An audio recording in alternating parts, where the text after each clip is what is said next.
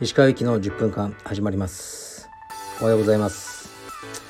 えー、っと水曜日の朝ですね。今日も非常にいい天気です。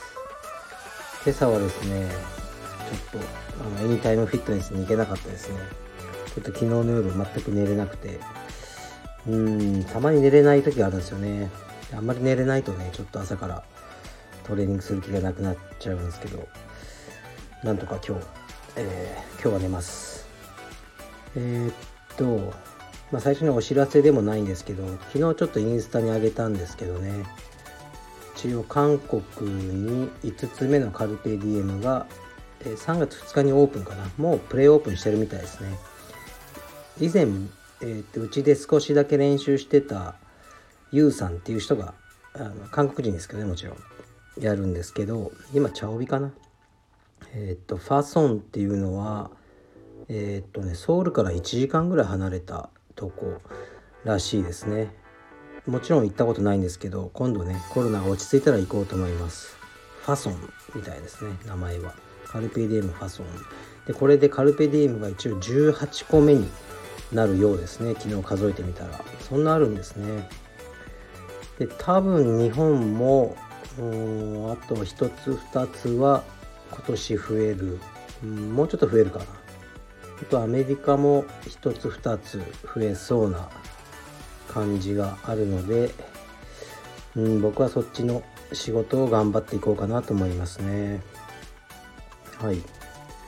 そうあとそうそう。とね今えっ、ー、とうちのアスリートで頑張っててる。ちょ時藤飛鳥君を、まあ、スタッフとしてえー、っと、まあ、雇用しようかなって、まあ、そういう話を昨日一昨日ぐらいしたんですけどね。はい。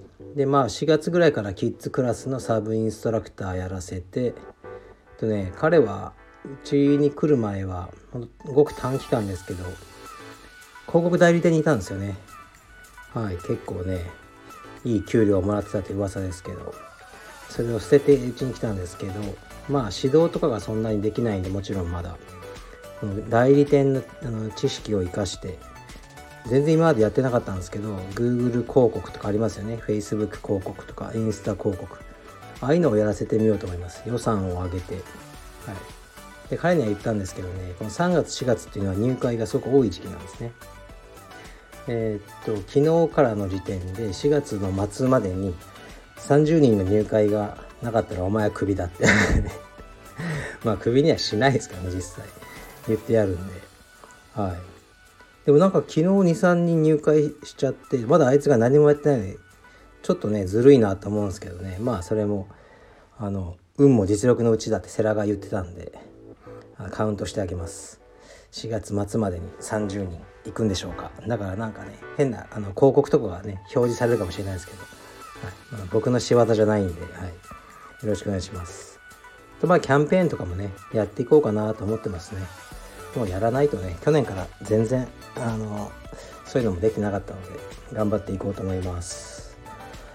うん。でやっぱどうやら東京は人口が減ってきてますね。不動産とかは落ちてないですけどやっぱりちょっとね富裕層とかももうネット系の人は軽井沢とかにねあのヤフーの執行役員の人が移ったとかねそういうのをよく聞きますね。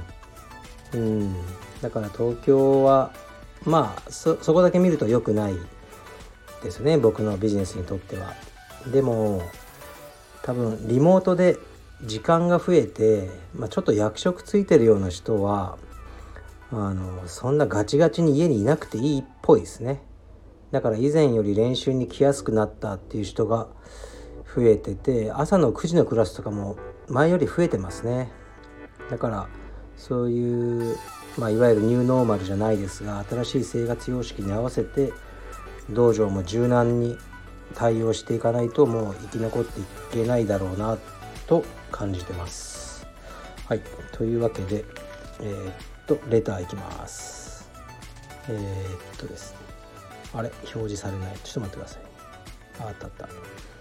えー、っとちょっとマニアックなやつですけど石川先生こんにちは。斉藤陽介さんの知られざる大クワガタ」という本はご存知でしょうか？大桑に対する熱意愛が半端じゃない方なのですがこの本は私読んでいてラストに近づくにあたってページをめくる手が震えました。機会があれば是非読んでみてください。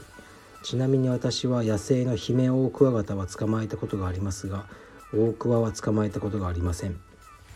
うん。ということですね。まあ読もうかどうか迷ったんですけど僕これ読んだことありますね。多分あの初期のこのスタンド FM で語ってますねこの本についても。多分。まあこの斉藤さんはもう本当にちょっとやばいレベルですね。大桑の原生林を見つけて、まあ、真夜中に大桑を発見してでその大桑にちょっと蛍光塗料をこう羽に塗ってでそれを3年間あの観察し続けるっていうねあのそういう話ですね。でまあ大桑の生態をちょっとつまびらかにするっていうようなあのうん 本ですね。まあ非常にもう愛が愛がすごいですね。とにかく。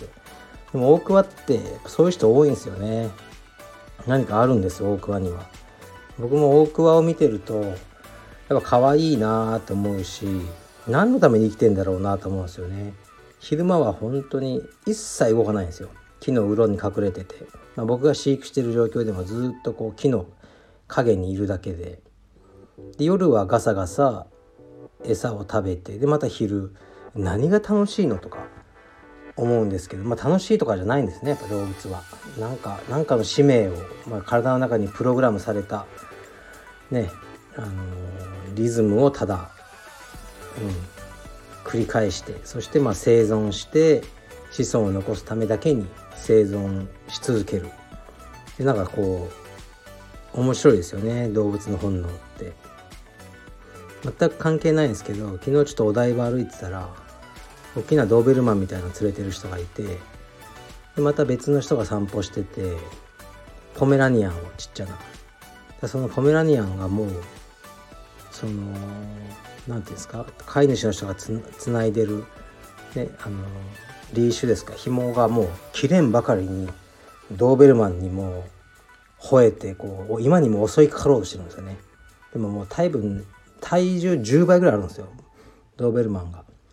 であれ飼い主がパッて手離したらどうなるのかなと思ったんですよね。行くのかなドーベルマンに。うん、多分もう食われちゃいますね頭から。どうなんでしょう飼い主につないでもらってるから吠えてるのか。それでも本当に本能で勝てると思ってるのか。何でしょうね。そういうことを考えてました。はいもう一ついきます。これ系もよくある質問ですね。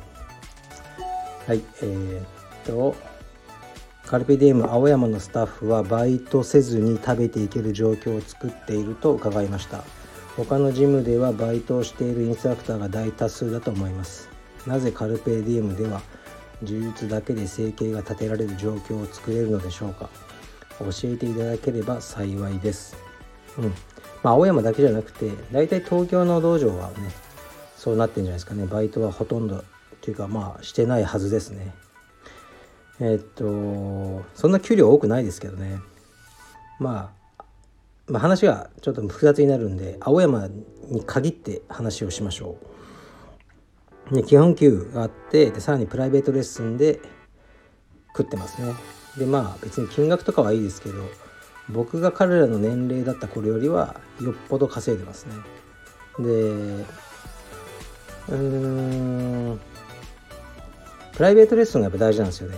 プライベートレッスンがインセンティブですね。基本給ってあんま変わんないんですよみんな。でプライベートレッスン今人はやっぱりインセンティブないと頑張んないですよね。こう頑張ってないやつ頑張ってるやつで給料同じだったらつまんないじゃないですか。でプライベートレッスンはどういう人が人気かというともうこれは分かってますね。普段のクラスをしっかりやってるやつですよねもちろん。普段のクラスをしっかりやってないやつのプライベートレッスンなんて受けたくないじゃないですか。自分がレギュラーのクラスを受けてて、ね、こう先生すごく教えるのうまいな人間的にも好きだなと思った上で1対1で教わってみたいなって思えると思うんですよね。だからだお前ら普段のクラスをしっかりやれ。逆に言えばその普段のクラスで毎日自分のプライベートレッスンとかの、まあ、宣伝っていうわけじゃないですけど、まあ、営業も兼ねてると思ってやれって言ってますね。あとは試合で勝ってるも大きいでしょうね。やっぱり試合でのあのパフォーマンスっていうのもねあのあこの先生に教わってみたいなと思うんじゃないでしょうかね。あとはもう自分で営業というかあのよく相談に来るんですけどうちのスタッフも、ね、価格をもうちょっと上げた方がいいのか下げた方がいいのかねキャンペーンね、まあ、勝手にしろと自分で考えて。でそれは自由に任せてますね。だからプライベートレッスンキャンペーンとかね。あのやればいいんじゃないでしょうかね。みんな各自で考えて。はい。うん。でまあなんかねこれ悪いのは他のジムがどうこうじゃないんですけど格闘技界全体ですよ。柔術界だけじゃなくても。僕もずっと空手やってたんで。まあ徒弟制度の名のもとにタダで使うみたいな文化がやっぱ多かったんですよね。でまあそのスタッフとかはねバイトとかしまくってで、ね、道場にも来てうん。できついっていうのが前は多かった。と思いますね。でももう今はそういう時代じゃないです。でもう、うん、それは23年しか続かないし結局ねそれ雇ってる側が損するんですよ。そういうシステムを当たり前にしてると。だからまあ僕は一応生活できるぐらいの給料を与えてさらにプライベートレッスンをできる環境を整えてで頑張ってもらうっていうのが好きですね。はい、でも逆に地方だとねやっぱプライベートレッスンって入りにくいと思うのでうんこの方式が成り立たないんですよね。逆にちょっと基本給増やしてあげないと食えないかもしれないですね。でもまあいろんなやり方があると思います。じゃあ今日も頑張っていきましょう。失礼します。